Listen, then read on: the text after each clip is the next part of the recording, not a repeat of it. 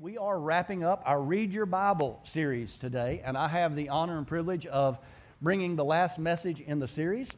Just a little bit of clarification on that. We're going to be covering 2 Peter today. The previous three weeks, we covered 1 Peter. There are five chapters in 1 Peter, and Chris and Matt have done a great job of talking about those. There are three chapters in 2 Peter, and I have to cover all of them today, so buckle up, Buttercup. We got a long way to go. I'm going to try to get you out quicker than I did the last service. Uh, I'll just put that to you that way. But one thing that I love about Journey, among the many things I've already talked about, is we have a culture of question. Uh, we want you guys to ask questions. So, if you have a question about something that is said today, there is a number there, there's an email address. You can text or email those questions in.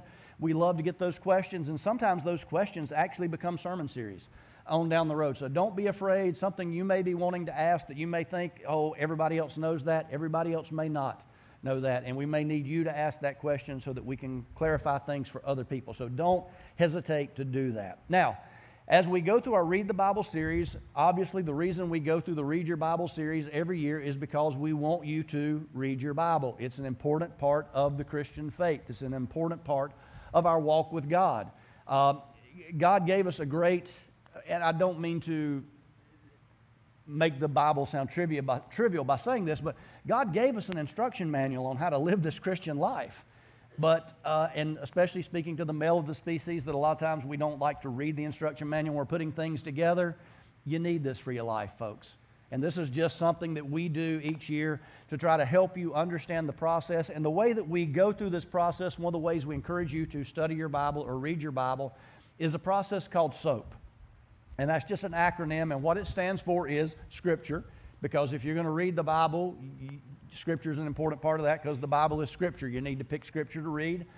Ever how you do that is entirely up to you. You can get involved in a daily reading plan. There are a lot of great devotional guides out there. One of the things that we have available for you, if you've got the little card in the back pocket of your seat, there's a QR code on there that you can scan that will link you up to the Bible app, which is a great app because it gives you access to basically any translation of the Bible you might possibly want to use in your reading and your studying.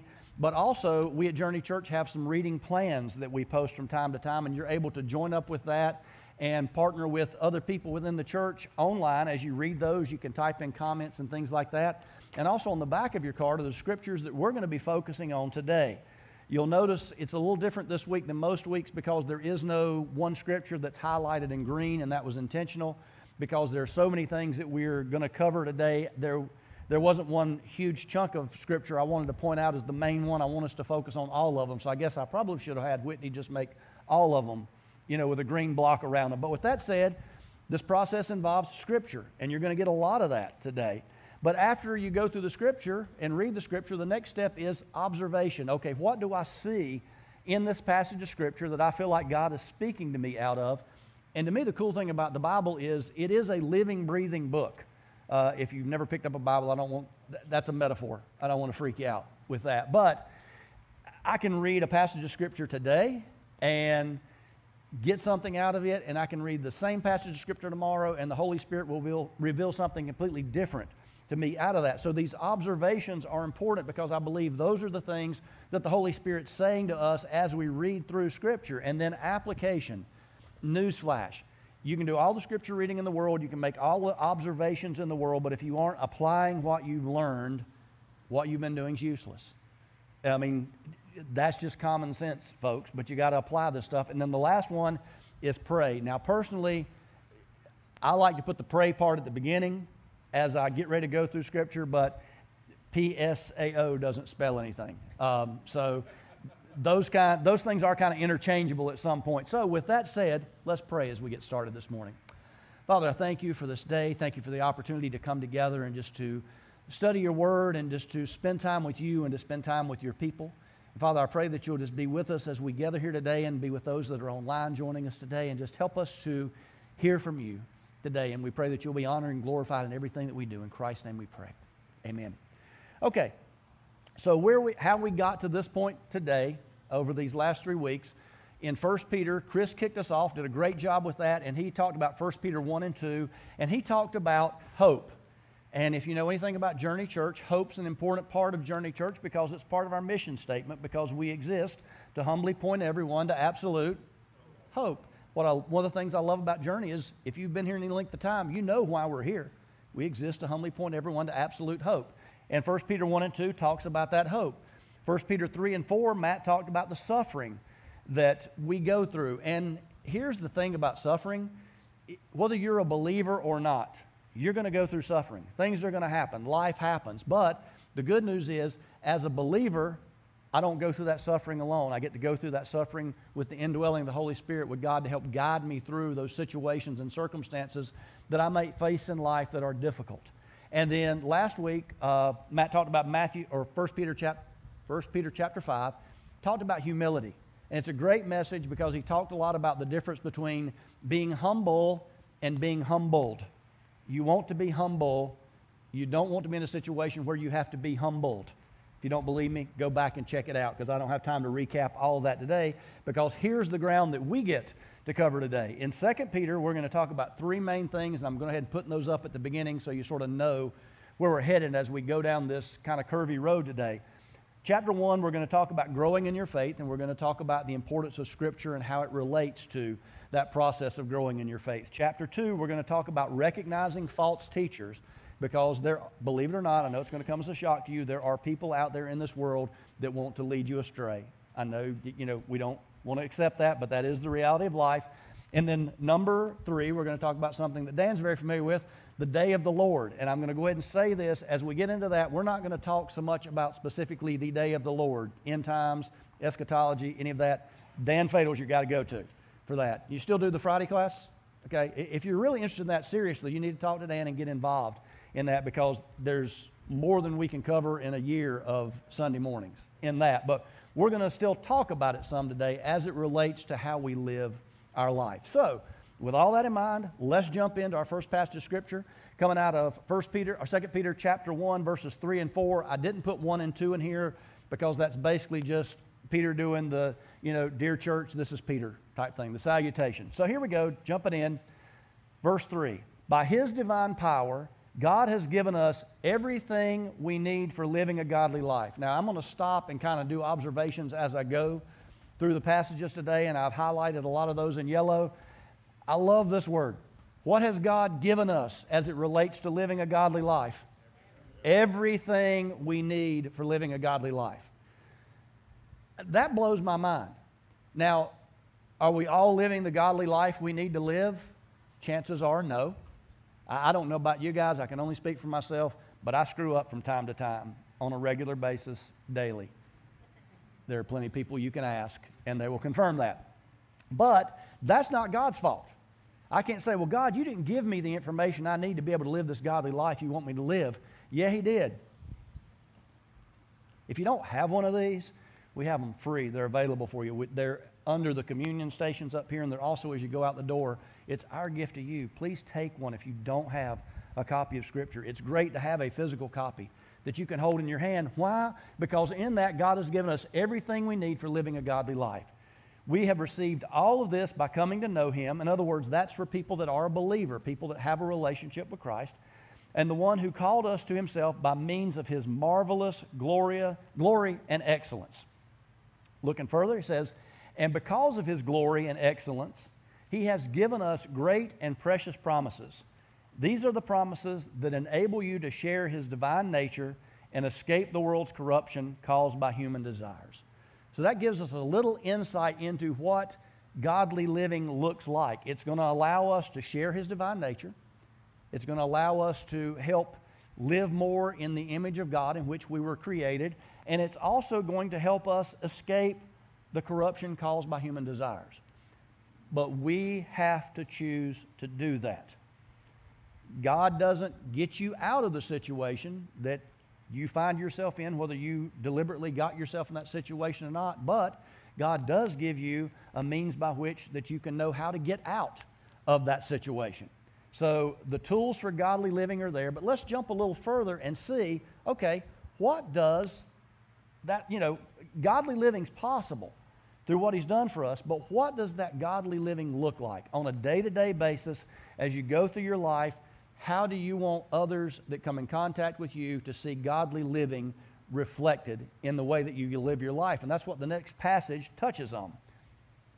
He says, in view of all this, meaning in view of what we just talked about, make every effort to respond to God's promises, supplement your faith with a generous provision of moral excellence, and moral excellence with knowledge, and it keeps on going, and knowledge with self control, and self control with patient endurance, and patient endurance with godliness, and godliness with brotherly affection, and brotherly affection with love for everyone.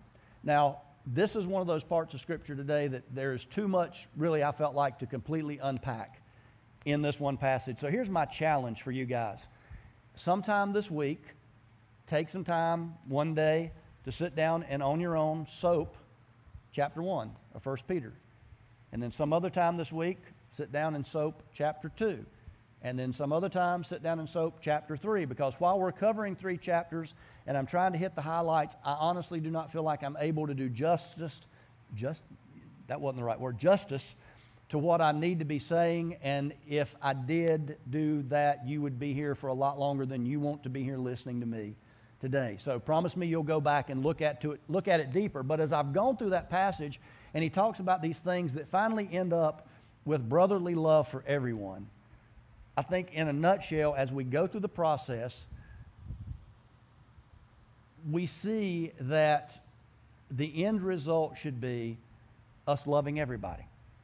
You say, well, Randy, do we really need to love everybody? I, I know I've said this before, but I always think it bears repeating if you look at Scripture, Scripture teaches us that we're to love the Lord our God with all our heart, mind, and soul. So we're supposed to love God. If you look at the story of the Good Samaritan, uh, we learn that we are supposed to love our neighbor as ourselves. So we're supposed to love God. We're supposed to love our neighbor. We're supposed to love our neighbor as ourselves. In order to love our neighbor, we have to love ourselves. And that's not talking about being vain or anything. It's just talking about we need to understand that we're loved and God loves us. So we need to love God, love our neighbor, love ourselves, and then there's another passage of Scripture that talks about we're supposed to love our enemies. So if we're supposed to love God, we're supposed to love our neighbor, we're supposed to love ourselves, and we're supposed to love our enemy. Here's a little tidbit of information you can take with you and stick it in your back pocket for somebody you're going to encounter this week that you probably don't want to encounter.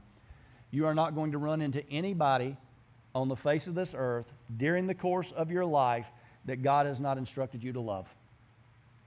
Loving does now preface that by understanding loving does not mean condoning their actions.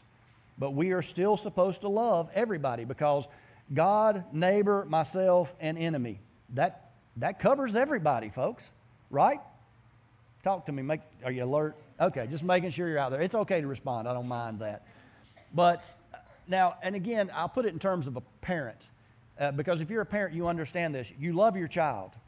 You love your child as unconditionally as you can possibly love any other human being, but that does not mean that you condone every action that your child does. But still, that does not mean you do not love your child. In fact, the fact that you don't condone everything that they do and you tell them that you don't condone everything they do is, in a sense, a means by which you love that child.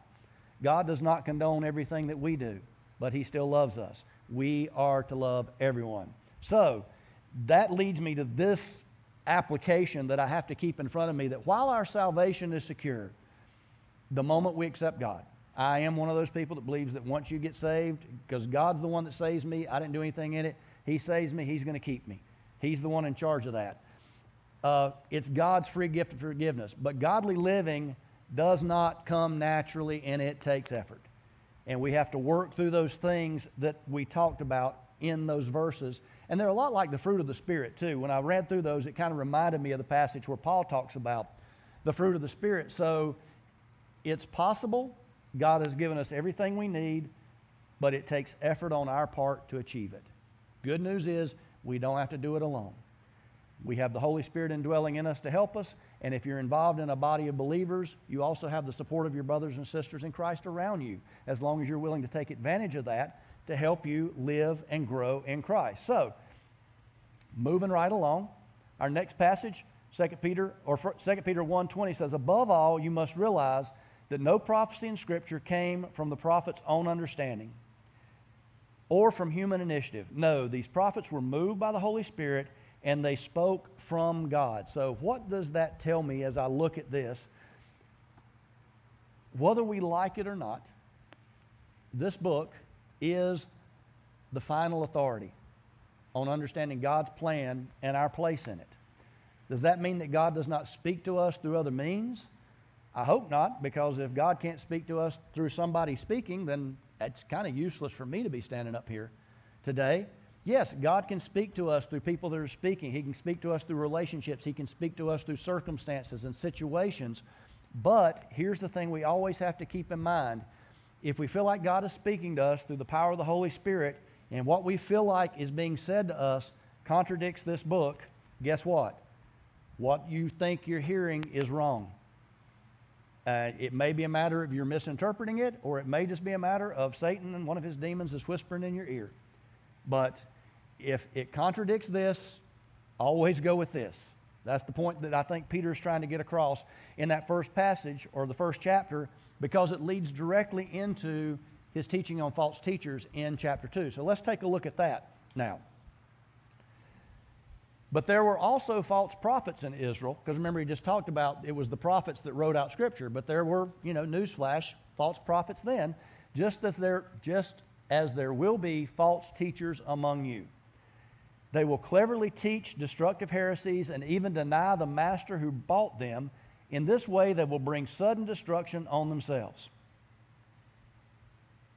Many will follow their evil teaching and shameful immorality, and because of these teachers, the way of truth will be slandered. In their greed, they will make up clever lies to get a hold of your money. Does that kind of sound familiar as far as it relates to false teachers? Maybe there's an ulterior motive in those false teachers' actions. But God condemned them from long ago, and their destruction will not be delayed. Now, pay attention to that word destruction because we're going to see God talk about the destruction and destroying these false teachers on a regular basis. But what I want us to get out of this and park here for just a second is that there is a difference between false teaching and false teachers. Now, hang with me for just a second on this one because I come from a Southern Baptist background. Uh, you guys know that. I've talked about that before. Matt has come out of the same background.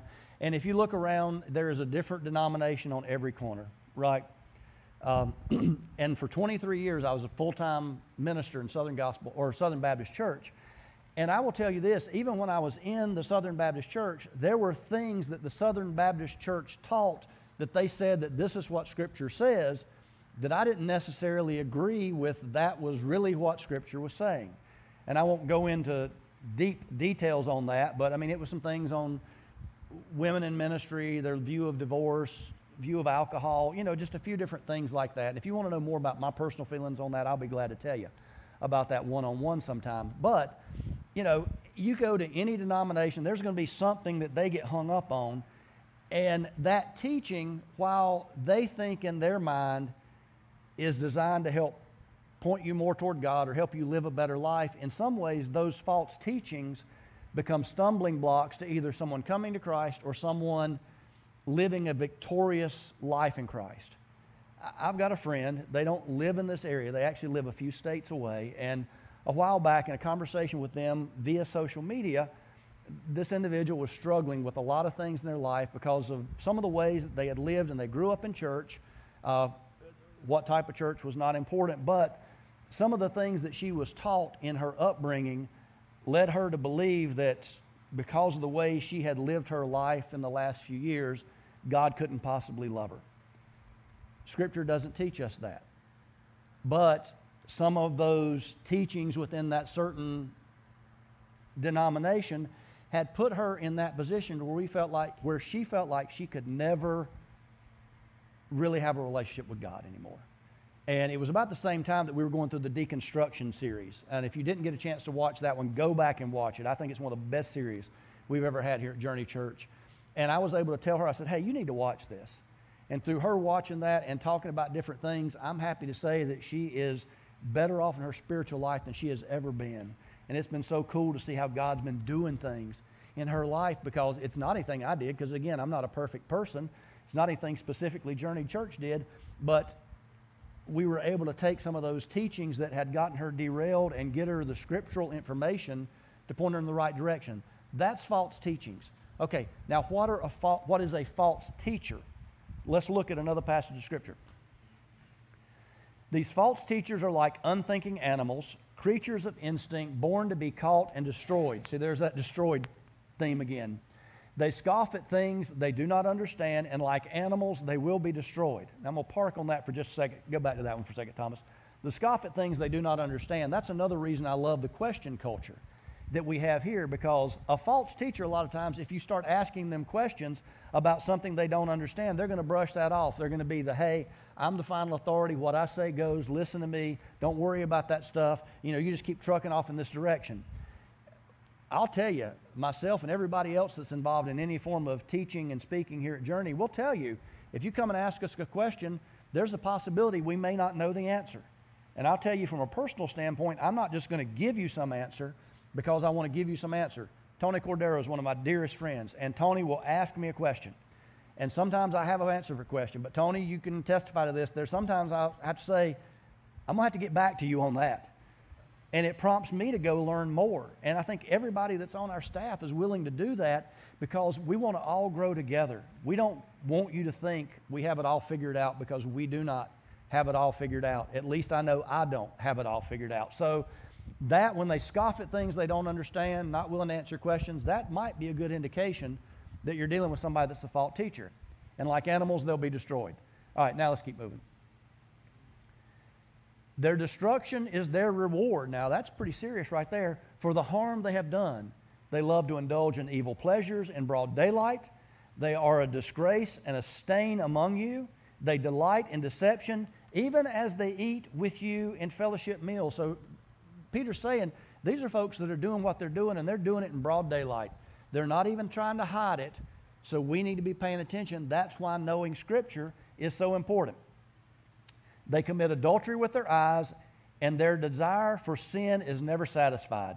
They lure unstable people, unstable people, people that aren't firm in their knowledge of Scripture and God and firm in their relationship. That's why, again, it's important to read your Bible.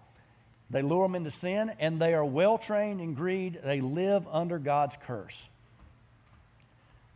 That's a lot to unpack in that. But the thing that I want us to draw from that is that a false teacher's focus is not on God, really, or the things of God.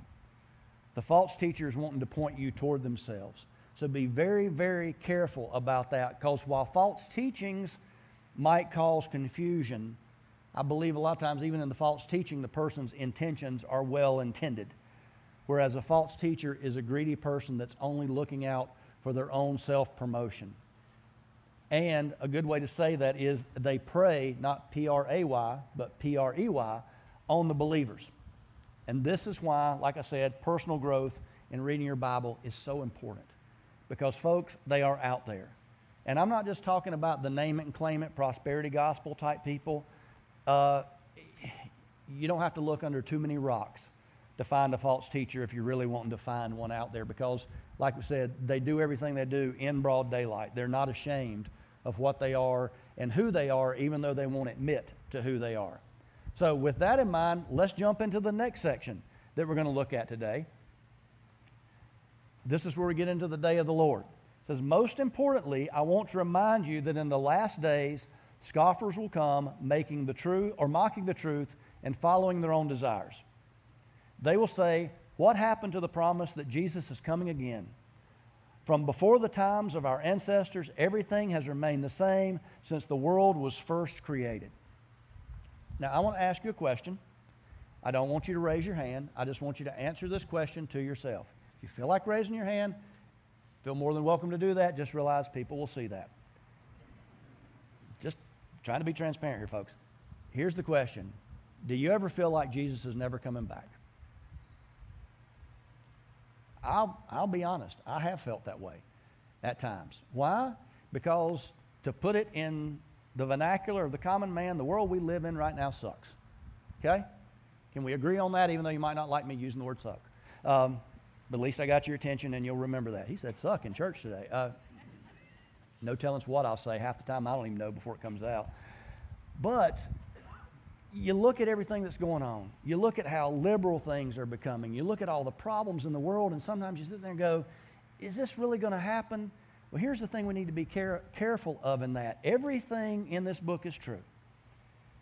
Everything in this book is the inspired Word of God, and everything in here, like I said, is true. Now, if God said He's coming back and He doesn't come back, what does that make God? A liar. And if God, if that makes God a liar, if God is a liar, God is therefore not perfect. If God is therefore not perfect, then salvation is not possible because it had to be a perfect sacrifice that had to be made. And if that's the case, we need to throw this in the trash can and just go live our lives any way that we want. But that is not the reason why Jesus has not come back yet. And it's not that he hasn't kept his promise because he fully intends to. To understand this, and understand why he hasn't come back yet, we need to get a better understanding of how God views time and the reason for what we perceive as his delay in coming back. So let's look at the next passage that we get into here. But you not, must not forget this one thing. Here again, one thing really important. Dear friends, a day is like a thousand years to the Lord, and a thousand years is like a day. Now I'm going to park there for just a second because I think this, to me, helps me understand this whole thing much better. God doesn't exist in time like we exist in time. Remember, God existed before time as we know it was ever even created. And while we live our life every day not knowing what the next day holds, God already knows. And no illustration is perfect, but this is the most logical one that I've ever had. Have any of y'all ever been to a movie? Okay? Do you realize when you're watching that movie, whether you realize you're watching it that way or not, you're watching that movie one frame at a time, just very quickly. They're just popping through, boom, boom, boom, boom, boom. But all we see is that one frame followed by the next frame, followed by the next frame, by the next. And that's like we live our lives. We live our lives seeing one minute followed by the next minute, by the next minute, so on, and we don't know what the next minute holds. Honestly, I don't like to think about this. I don't know if I'll be alive at 5 o'clock this afternoon. Okay? I have no guarantees about that. God knows if I will, because instead of God watching it one frame at a time, it's almost like God can take the film and stretch it out and see every frame at one time. Sees what has happened, what is happening, and what will happen. And again, not the greatest analogy in the world, but it kind of helps me understand that God already knows what's going on here at the end of the movie, even though I haven't seen the end of the movie yet. And that's why we can rely on prophecy and we can rely on the scriptures. But let's look at the rest of what this says. The Lord isn't really being slow about his promises, as some people think. No, he's being patient for your sake. Let that one sink in just a second. He's being patient for your sake and my sake and your next door neighbor's sake that has never come to Christ or the person that you work with that think that you going to church makes you a complete idiot. He's being patient so that those folks might have an opportunity to respond. Now, will that patience run out at some point in time? Yes, it will. That's why you need to talk to Dan and learn more about what he teaches with the stuff about eschatology, end times, if you don't know what that means. He does not want anyone to be destroyed. Now, think about that, because we use that word destroyed a, long, a lot of times back in chapter 2, talking about what's going to happen to the false prophets. That's their reward. I mean, false teachers. That's their reward, is their destruction, but wants everyone to repent. So, God doesn't see time like we see time. And his desire is for us to repent. Now, think about the time thing because time is weird. When you're five years old, it seems like a year takes forever. When you get to be my age, I'm 57, it seems like a year takes about 15 minutes. Uh, there are different theories on that, and I can explain to you how, why I feel that things seem to go quicker as you get older. I think it's pretty simple, actually. But, you know, time is different for God than it is us. And His desire is for you, us, me, all of us to repent. Here's something I think that we need to understand Christ, God doesn't send people to hell. People choose to go by not accepting the free gift of salvation that God's presented for them. And how hard is it to accept a free gift? It's really not that complicated, but it does require humbling yourself and realizing that you can't accomplish that on your own. And the only way that you can receive eternal life is by accepting that free gift that God offers to you. And the only reason He can offer it is because He took care of all the conditions that need to be met in order for that to be possible. And He planned all that out before the beginning of the world. Think about that. He already had the plan in place for salvation before He ever said, Let there be light, because He knew we were going to screw up. Salvation wasn't plan B, it was plan, B, plan A all along. All right, one more passage, or two more, I forget. We'll see what pops up. Bear with me. Uh, since everything around us is going to be destroyed like this, what holy and godly lives should we live? Looking forward to the day of God and hurrying it along. Next one. Oh, that was it. Okay. Um,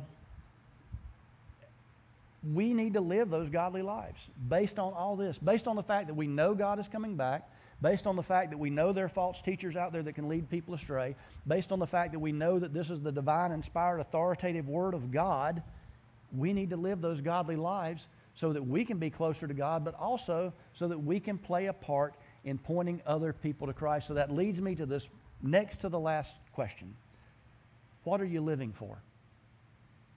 Who are you living for? If someone that is not a believer looks at your life, what will they see? Will they see you screw up? Yes.